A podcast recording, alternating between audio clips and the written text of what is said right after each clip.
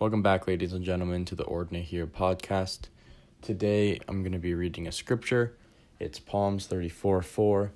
It says, I sought the Lord, and he heard me, and delivered me from all my fears. Uh, let me read it one more time for you.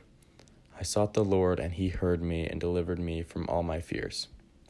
I think this is super cool because it's just saying, if you go to the Lord, he will hear you, and he delivered him from his fears. So basically, it's so simple. It's it's three steps. You find the Lord, He will answer you, and then He will deliver you.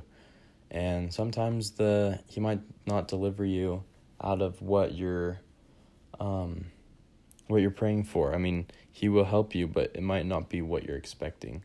For example, if a family member dies, obviously you're, maybe they're sick. You're blessing them.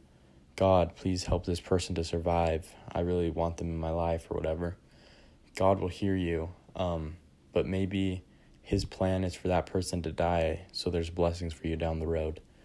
So just remember that that you just have to um, go to the Lord. He will hear you and he will deliver you. I will see you later.